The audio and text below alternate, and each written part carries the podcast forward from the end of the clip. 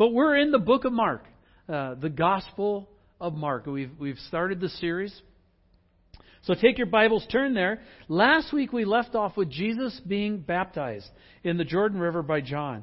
And uh, if you look at Mark 1 9, it says, In those days, Jesus came from Nazareth of Galilee and was baptized by John in the Jordan. One of the questions that raised, you may not even have this question, but it's a, it's a big theological question that people wrestle with, so I'll throw it out there for us. One of the questions that, that's often raised is um, if John's baptism was a baptism of repentance, why did Jesus need to get baptized? Right? And the, the idea there is that since he was sinless and there were no sins to repent of, why would Jesus go through the motions of getting baptized? The Expositor's Bible commentary, the one that I use, gives this helpful insight, and I think they word it really well. They say this Part of the plan was, to, was the complete identification of Jesus at the very outset of his ministry with man and his sin. This he did by submitting to baptism. He had no sins of his own to confess. Rather, he was proclaiming his identity with human nature, weakness, and sin. I've said many times before, and here's a, another great instance just to highlight it. One of the things I love about Jesus is he never asks something from us that he hasn't first done himself. Jesus humbly submits to baptism. Now, we wouldn't understand that, probably wouldn't even really think about it, but if you think about who he was and where he came from, to submit himself to that process when he's actually the King of Kings and the Lord of Lords. That is amazing submission. It's an incredible uh, picture of his humility.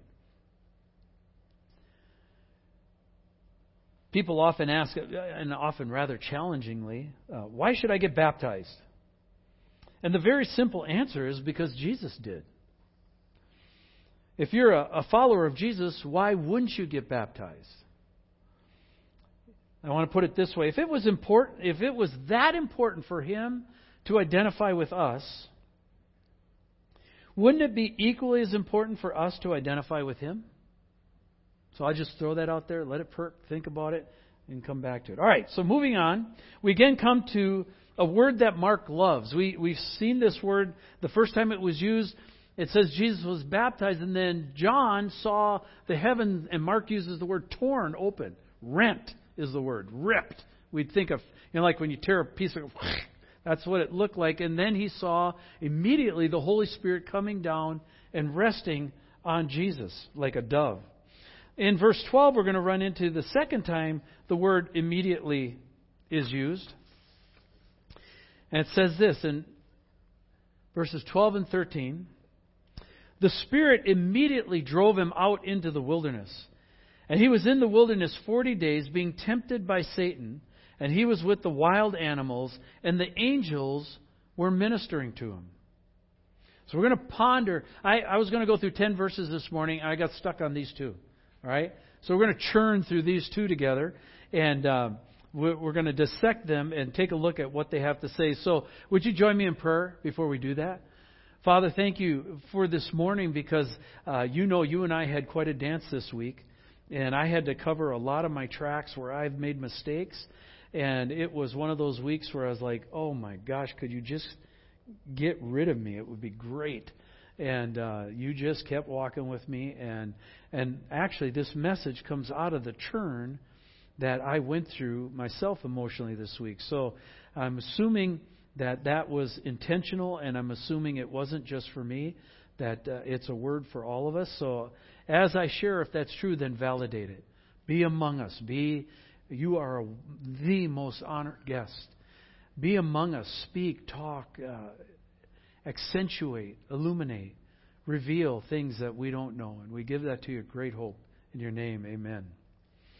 All right. Well, as you read these two verses together, you quickly get the sense of movement, right? There's this push to it. It says, and the Spirit immediately drove him out into the wilderness. So that idea there of of driving is one of somebody uh, we would think it of the old cattle drives, right, where they're calling out and you hear whips crack and they're pushing the cattle. It's that idea that he drove them out into the wilderness.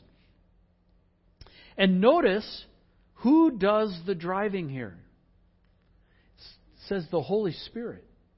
So the Holy Spirit drives, pushes Jesus out into the wilderness because that's the next step in the process. If you think about it, that's really kind of counterintuitive, right? You don't announce a big ministry, get baptized, and then disappear for a month. And that's exactly what happens. Jesus gets baptized and then he disappears. Can you imagine people wondering where he went? Right? Like, what happened? So, the Holy Spirit is the one leading Jesus into the wilderness. And he, he drives them there eh, with this special kind of force. Does anybody recognize this pattern? Recognize where this comes from? Let me show you. And as soon as I show you, you go, oh, I hadn't made that connection before says, Then Moses made Israel set out from the Red Sea, and they went into the wilderness of Shur. And they went three days into the wilderness, and they found no water. Okay? So here you have a typology going. As Moses did, so Jesus does. Moses came through the Red Sea and took the nation of Israel through the Red Sea, and then he led them into the wilderness of Shur. Jesus comes down to the Jordan River, gets baptized in the Jordan River by John and then is driven out into the wilderness by the Holy Spirit. And one of the questions was why did he lead them into the desert? Why would God lead people into the desert? And the scriptural answer is, is that he led them into the desert so that they could be alone. Not a lot going on in the desert. Not a lot of options. Not a lot of distractions. Not a lot of things. And so there's time to be still and to know that He's God. And God can speak to you in special ways. So it says God brought them out into the wilderness to care for them and to love them. It was also designed to test them. Now, we don't like that part, uh, but it is a big part of a wilderness experience is that we are set there so that God can test our hearts. And by the way, God makes no apology for testing us or putting us through testing circumstances or testing situations. It's just, if you read Scripture, it's just part of the agenda for those of us who claim Jesus as Lord and claim to be followers and believers. Part of following is being tested. But back to the main point. There would be one who was to come that would be in the like or the type of Moses. In Exodus 18, we see this prophetic verse where it says, The Lord your God, this is Moses talking, the Lord your God will raise up for you a prophet like me from among you, from among your brothers, and it is to him that you shall listen. And so this is the, the, the prophetic place where God's saying he will bring another one, a one like Moses, one uh, who would lead his people again, and, and he would be the Messiah or the Savior of his people. And so we see this parallel, kind of an archetype, if you will. It echoes between Moses and Jesus. It's a, it's a, uh, a picture, if you will. In the book of Hebrews, we find that Jesus would be a fulfillment of Moses' ministry. Moses was in the house, Jesus built the house. All right? So if you come back to these verses again, it says that the Spirit drove him into the wilderness, and he was in the wilderness 40 days being tempted by Satan. So Jesus is baptized, led through the waters, and then is led out into the wilderness. Notice the parallel here. How long was Israel in the desert? 40 years. How long was Jesus in the desert? 40 days. You go, well, why wasn't Jesus in the desert as long as Israel? Because Jesus was better at it than Israel. All right? And thus, Jesus experiences his wilderness. Why was he driven into the wilderness? He was driven in the wilderness to be tempted and prepared for his ministry. Now, again, Jesus is modeling this for us how you handle a wilderness experience.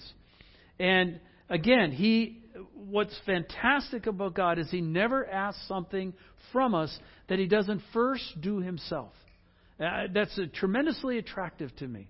Because we kind of have this um, autocratic picture of God where God's in heaven. He's just kind of snapping his fingers, and you do this and you do that, and you better get it done and move now, and let's get it together, and what? Hey, people, up, right?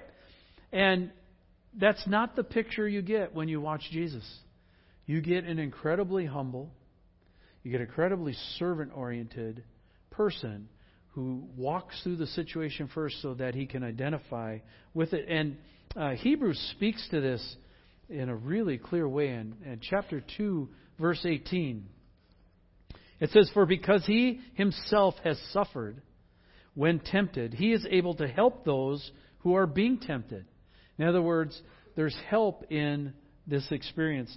Hebrews 4 goes on and, and takes that and blows that idea up in an even more beautiful way. It says, Since then, we have a great high priest who has passed through the heavens, Jesus, the Son of God. Let us hold fast to our confession. For we do not have a high priest who is unable to sympathize with our weaknesses, but one who in every respect has been tempted as we are, and yet without sin. Let us then with confidence draw near to the throne of grace, that we may receive mercy and find grace to help in a time of need. Okay? What I want to why I'm pulling these verses out, trying to highlight, is because the picture of God today is God is really detached. He's not out there. He doesn't talk. He doesn't speak. He's not next to you. You know, God's busy. It takes a lot of energy to run the universe, and He doesn't have time for little people. And besides, there's a lot of little people. Uh, I was going last night with Kevin. We were going down to uh, I wasn't we were driving, but going down to a music thing in Seattle, and the traffic all white lights up I 5 one way, all tail lights, and forever. Right? You've seen that picture before. And I'm like, I was driving by myself to go meet Kevin, and I'm thinking, how many people is that? And where are all these people going? And what are their agendas? And do they know Jesus? I wonder how many of, you know, if if you had the ones who knew Jesus, just their taillights and headlights stayed on, and other ones who didn't went black, how many would go black? Right? And I was I was processing that, and I was thinking, you know, that's just a little snippet, and my mind was flaming out. Right? I, I was I had hit the like, wow, too big of an idea for me. That that that was just I five. Think about our state. Think about the United States. Think about this world. Think about all the people and people. The thought is, you know, God can't possibly track 8 billion people. And if he's tracking them, he certainly can't understand what they're going through, what their private thoughts are, because it's it's rushed and it's hurried, and and he can't track all that. And and so he doesn't really, he can't really relate to what I'm going through. And so I guess if I'm in a desert experience, I, I have to go through it myself. And these scriptures jump at us and say, no, stop. Stop that kind of thinking. What we're doing when we do that is we take God and we shrink them down to our size of a God. And our size of a God thinks like me, and our size of a God can't handle the headlights on a four mile stretch of I 5. Okay? That's not who God is. There's a reason he's called God Almighty. All right? He is vastly beyond anything that we can comprehend. It's not a problem for him to know who you are and where you are. And so if you're in a wilderness experience, these scriptures are telling you that that he can identify. He's been there. He knows what it feels like. He can relate to what you're feeling. He's not remote. He's not disattached. It says, For we do not have a high priest who's unable to sympathize with our weaknesses but one who in every respect has been tempted as we are, and here's the key phrase what? Yet without sin. There's the difference. Okay? He did his well. We usually don't do ours well. He himself, Jesus, has been through it, and he has been tested in the wilderness. Okay? Let's go back to our verses in Mark here. So it says, And he was in the wilderness 40 days being tempted by Satan. And the problem with reading this verse is when we read the word wilderness, we're sitting here on Sunday morning. in our nice clothes, sitting in our nice chairs. Uh, it's very comfortable. We're very protected, and we're like wilderness. Oh yeah, I bet you that's scary, right? But if you've ever been in a wilderness, if you've ever been in a desert, you know, you read these stories of people who drive out in the desert and like their tires blow or they run out of gas, and all of a sudden they're 100 miles from nowhere. The desert suddenly becomes a terrifying place. It's not a nice place to be. It's harsh. It's barren. Uh, when you're in the wilderness, you suddenly become aware of deprivation very quickly. Water suddenly becomes the major commodity. If you got money in your pocket, that really doesn't mean nothing, but you'll trade it all for a glass of water. The heat during the day is like an oven, it suffocates you. The cold at night is like a freezer. And it's dangerous. Mark says that he was with the wild animals. And, and God speaks of this way about Sinai as well. Uh, Sinai is where Israel marched through. Look at what God says about Sinai. He says, He who led you through the great and terrifying wilderness. There's that, that word, terrifying. With its fiery serpents and scorpions and thirsty ground where there was no water. That was the picture of Sinai. It's one of the most fearsome deserts in the world ferocious to try and walk through. And it, it lists two things here wild animals, uh, scorpions, and snakes. Okay, and if you've ever been out in the desert, you got to watch out for that stuff, right? If you're in the desert, you shake your boots out. You don't just put them on because things crawl into your boot and they want to bite you, stab you, and kill you, right? And the snakes in the desert, they're not nice little cuddly things. They actually come after you, okay? Because they see you and they go, ah, lunch, right? Trespasser, enemy, right? And so they're nasty. And if you've been out there, you know exactly what I'm talking about. So, so it's not a pleasant place to be. You know, this, let me give you one idea that really changed the game for you and you're thinking about this. This really changes the game when your only protection is sandals. Think about that. Jesus wore sandals into the wilderness among the wild animals, among the fiery serpents and the scorpions. What does that what does that connect to? Well, you feel you feel unprotected. Right? He wasn't alone though. It says he was with the wild animals and Here's the great and, and the angels were ministering to him. So the point is, he was not without help. There was help. The angels were ministering to him. Uh, we have a problem with this simply because we can't see the spirit world. We can't see angels. We can't see the Holy Spirit. We can't tell what's really going on. So often, because we bring life down to what's real is what's real on the level of my senses, and because with my senses I can't perceive any of that stuff, it's not real. Doesn't it's not a big thing. It doesn't matter. But it is a big thing because they ministered to Jesus. And what I take from this phrase is this. If you're right now in a wilderness experience, I don't know what the circumstances are, I don't but if you're in a, a wilderness desert experience, God knows how to protect and provide in the wilderness. He knows how to take care of you. He took care of Jesus, he'll take care of you. He and here's the point we got to get our head around. He actually is close to us in times of deprivation. Some of the times when we're in the wilderness is when we hear God the most. If you uh, think through your life, especially looking back, right? Because hindsight's twenty twenty. But looking back, when did God seem the closest? When did you experience Him the most? When was He the most real? Often, it's in times of trial or conflict that God's presence is so readily apparent.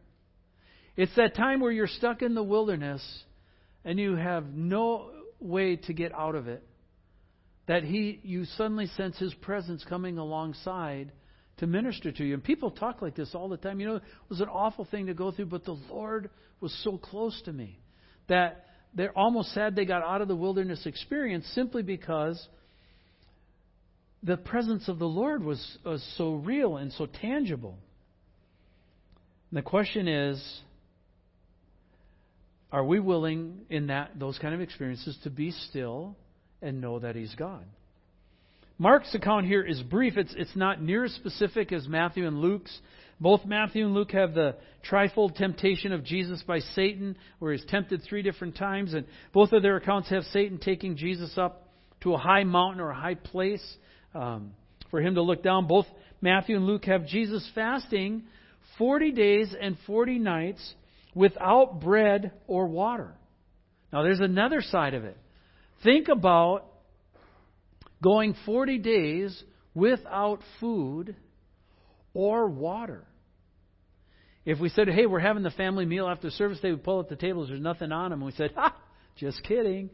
You'd all be going, well, heck with your business meeting. We're going to get lunch, right? We got to eat. We're starving. That's just one meal. Can you imagine going a whole day? Can you imagine going 10 days? Can you imagine going 40?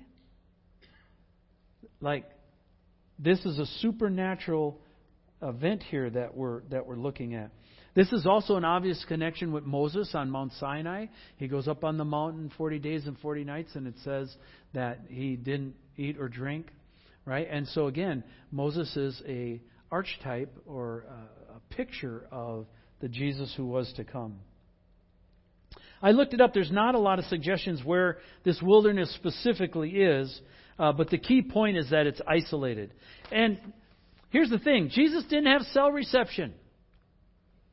All right? He didn't have Facebook to keep him when he was bored in the wilderness. He didn't have the internet. He didn't have 911. Right? He was out there by himself with his thoughts, and it was him and God.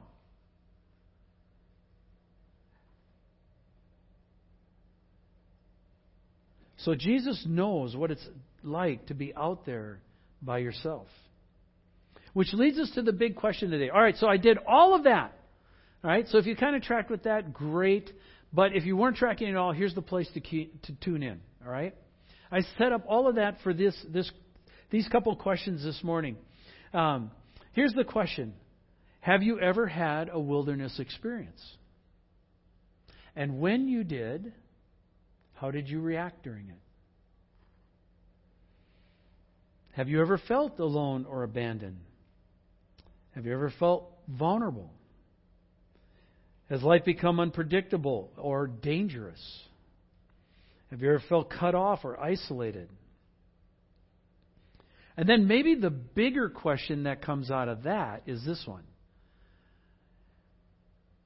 Not so much have you ever had a desert experience, but have you reconciled the fact that it may have been God who led you into that desert experience? Have you ever thought about it? it might have been the sovereignty of God that led you to that experience. And that it was intentional, one, to test, but two, to be alone with you. Think about it. He led Israel into the desert. This morning we see he drove Jesus into the desert. Are we willing to let him lead us into the desert? And maybe an even more important question comes off of those two is this one What's the purpose of the desert experience? What's it designed for? What's it supposed to accomplish? And God says that it's designed so that He can stay close to us. If you look at this scripture found in Deuteronomy here, uh, chapter 32, it says, He, God, found him, Israel, in a desert land and in the howling waste of the wilderness. How do you like that description? A howling waste that just dry, wind blowing, sand everywhere. You got sand in your eyes, and sand in your mouth, and sand in your nose, and sand in your clothes, and sand in your soul. It's a howling waste of a wilderness.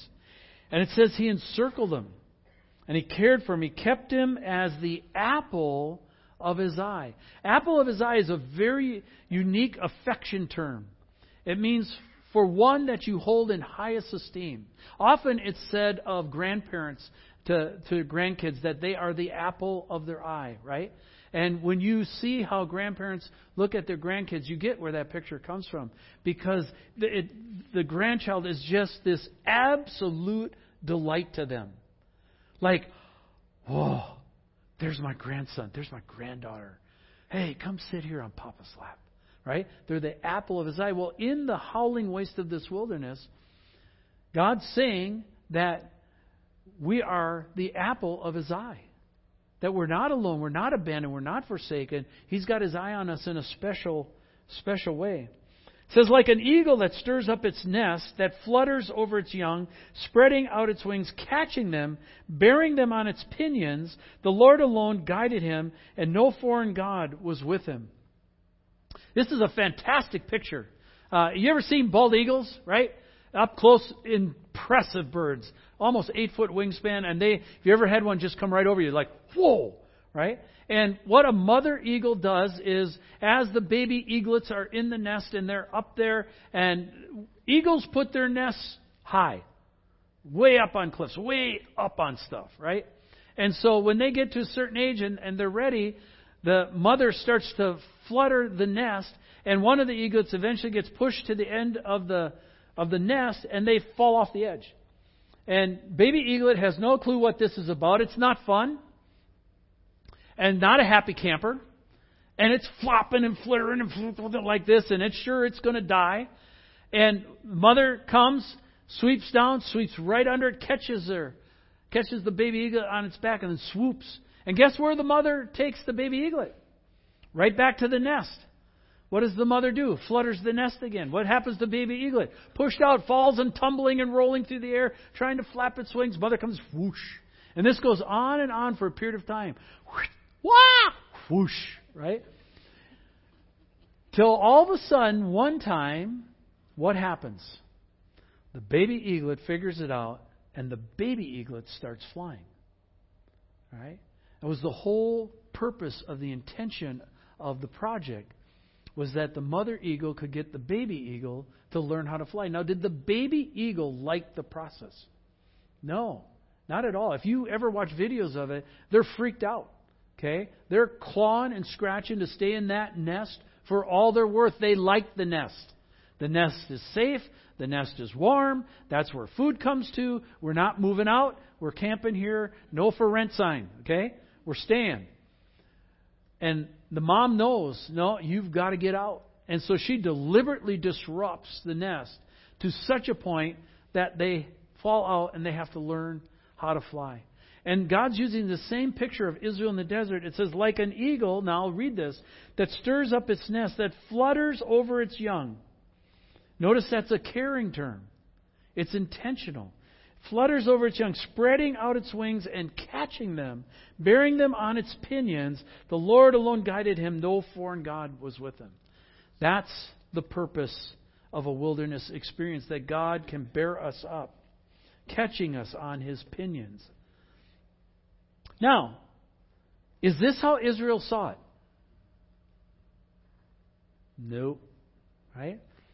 We know from the stories that. Uh, one here I'll pull. It says, They set out from Elim, and all the congregation of the people of Israel came to the wilderness of Sin. The wilderness of Sin is a destitute place, which is between Elim and Sinai. Now, get this part. On the 15th day of the second month, so the 15th day of the second month, 30 days in a month, so two and a half months. They've been in the desert two and a half months. Okay? 75 days ish. And what do we find? How are they responding? It says, And the whole congregation of the people of Israel grumbled against Moses and Aaron in the wilderness. Notice here's the context is the wilderness, their situation. Transfer that to your situation and your wilderness. The whole congregation, of the people of Israel, grumbled against Moses and Aaron in the wilderness, and the people of Israel said to them, Would that we had died by the hand of the Lord in the land of Egypt. When we sat by, oh, the pots with meat in them. Mmm, and bread. Oh. And we ate to the full. For you have brought us out into this wilderness to kill this whole assembly with hunger. They are not happy campers. Right? And we know this, they're not really mad at Moses and Aaron. Who are they really mad at? They're mad at God. This is your idea of the promised land. This is your idea of getting us out of slavery is a worse situation, more destitute than the one we are even in. Are you kidding me? This is your plan for our life, for our nation? We don't think so. We don't like it. Get us out of this blankety blank desert. Come on, that was pretty good. I could have used words there. All right? It does not sound like they are happy campers, right? I want to contrast this with this verse. In Psalm 717, King David is singing this verse, and he says, I will give to the Lord the thanks due his righteousness, and I will sing praise to the name of the Lord Most High. Right, now, just, just go back a second here. Look at this one. Look at the tone. Look at what's going on. Is the, are they grateful? No, they're mad. God, you are evil. You are wicked. They're attributing evil motives to God's heart. You are wicked and you are evil for having brought me to this place. And unless you get me out, I will not serve you. How dare you treat me this way? That's what you're getting. Look at King David. Okay? I will give to the Lord the thanks due his righteousness, and I will sing praise to the name of the Lord the Most High. Now, context is everything. We know the context of the desert. What's the context of Psalm 17?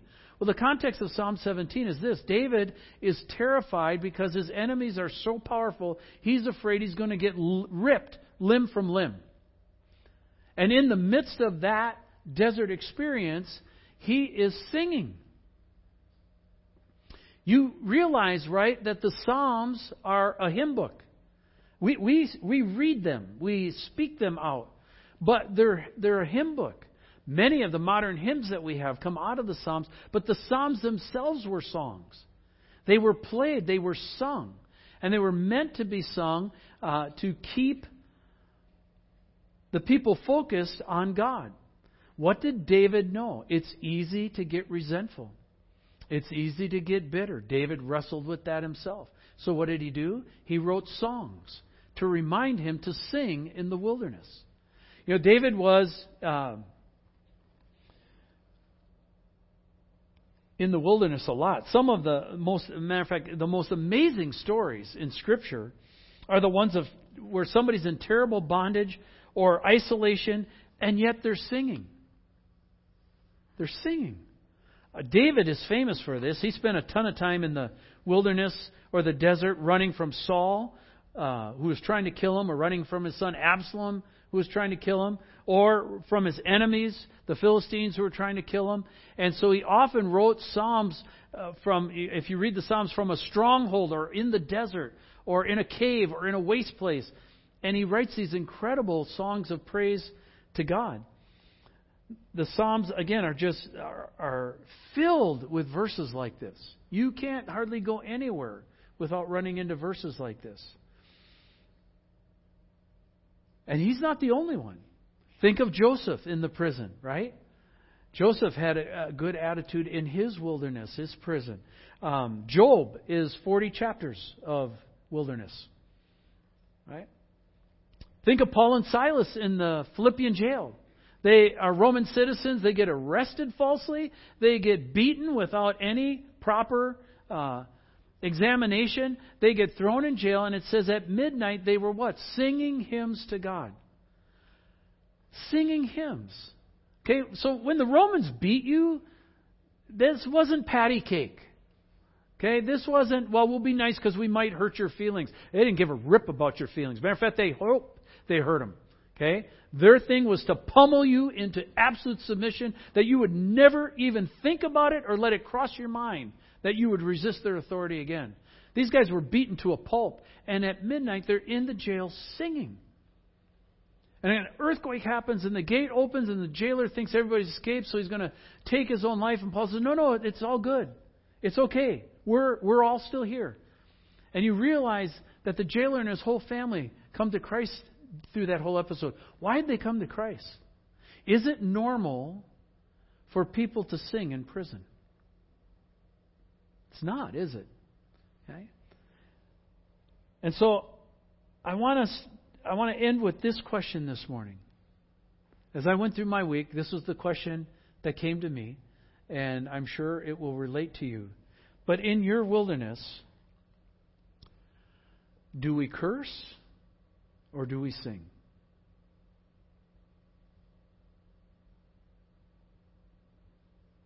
You know, under pressure, we tend to go back to what we learned. And that's why we can be very, very Christian when things are good and very, very nasty when things are bad.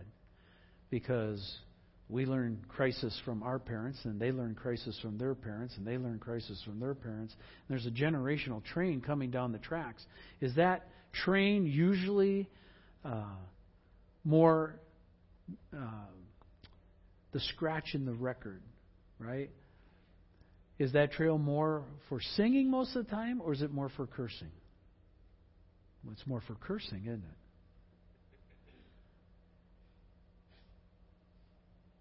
Jesus went into the desert. You know Jesus sang?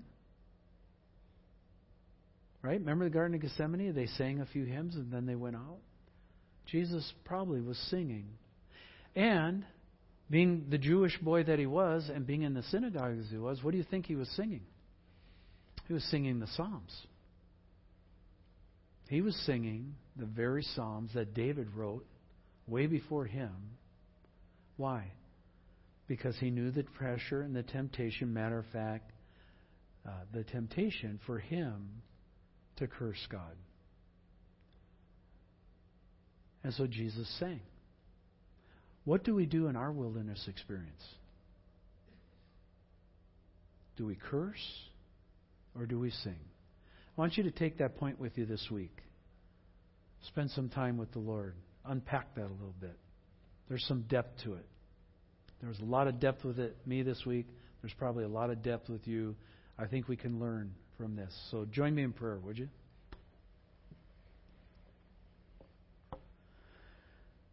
Father, I didn't like what I went through this week, but I sure like what you brought out of it. And the idea of learning to sing in my wilderness instead of curse in my wilderness is a powerful, powerful thought. To not let resentment or bitterness grab me, to not turn on you, to accuse you, to uh, ascribe to you motives of evil our world is filled with that right now. Lord, and, and somebody who sings in their wilderness or in their prison is radically different from the rest of the culture.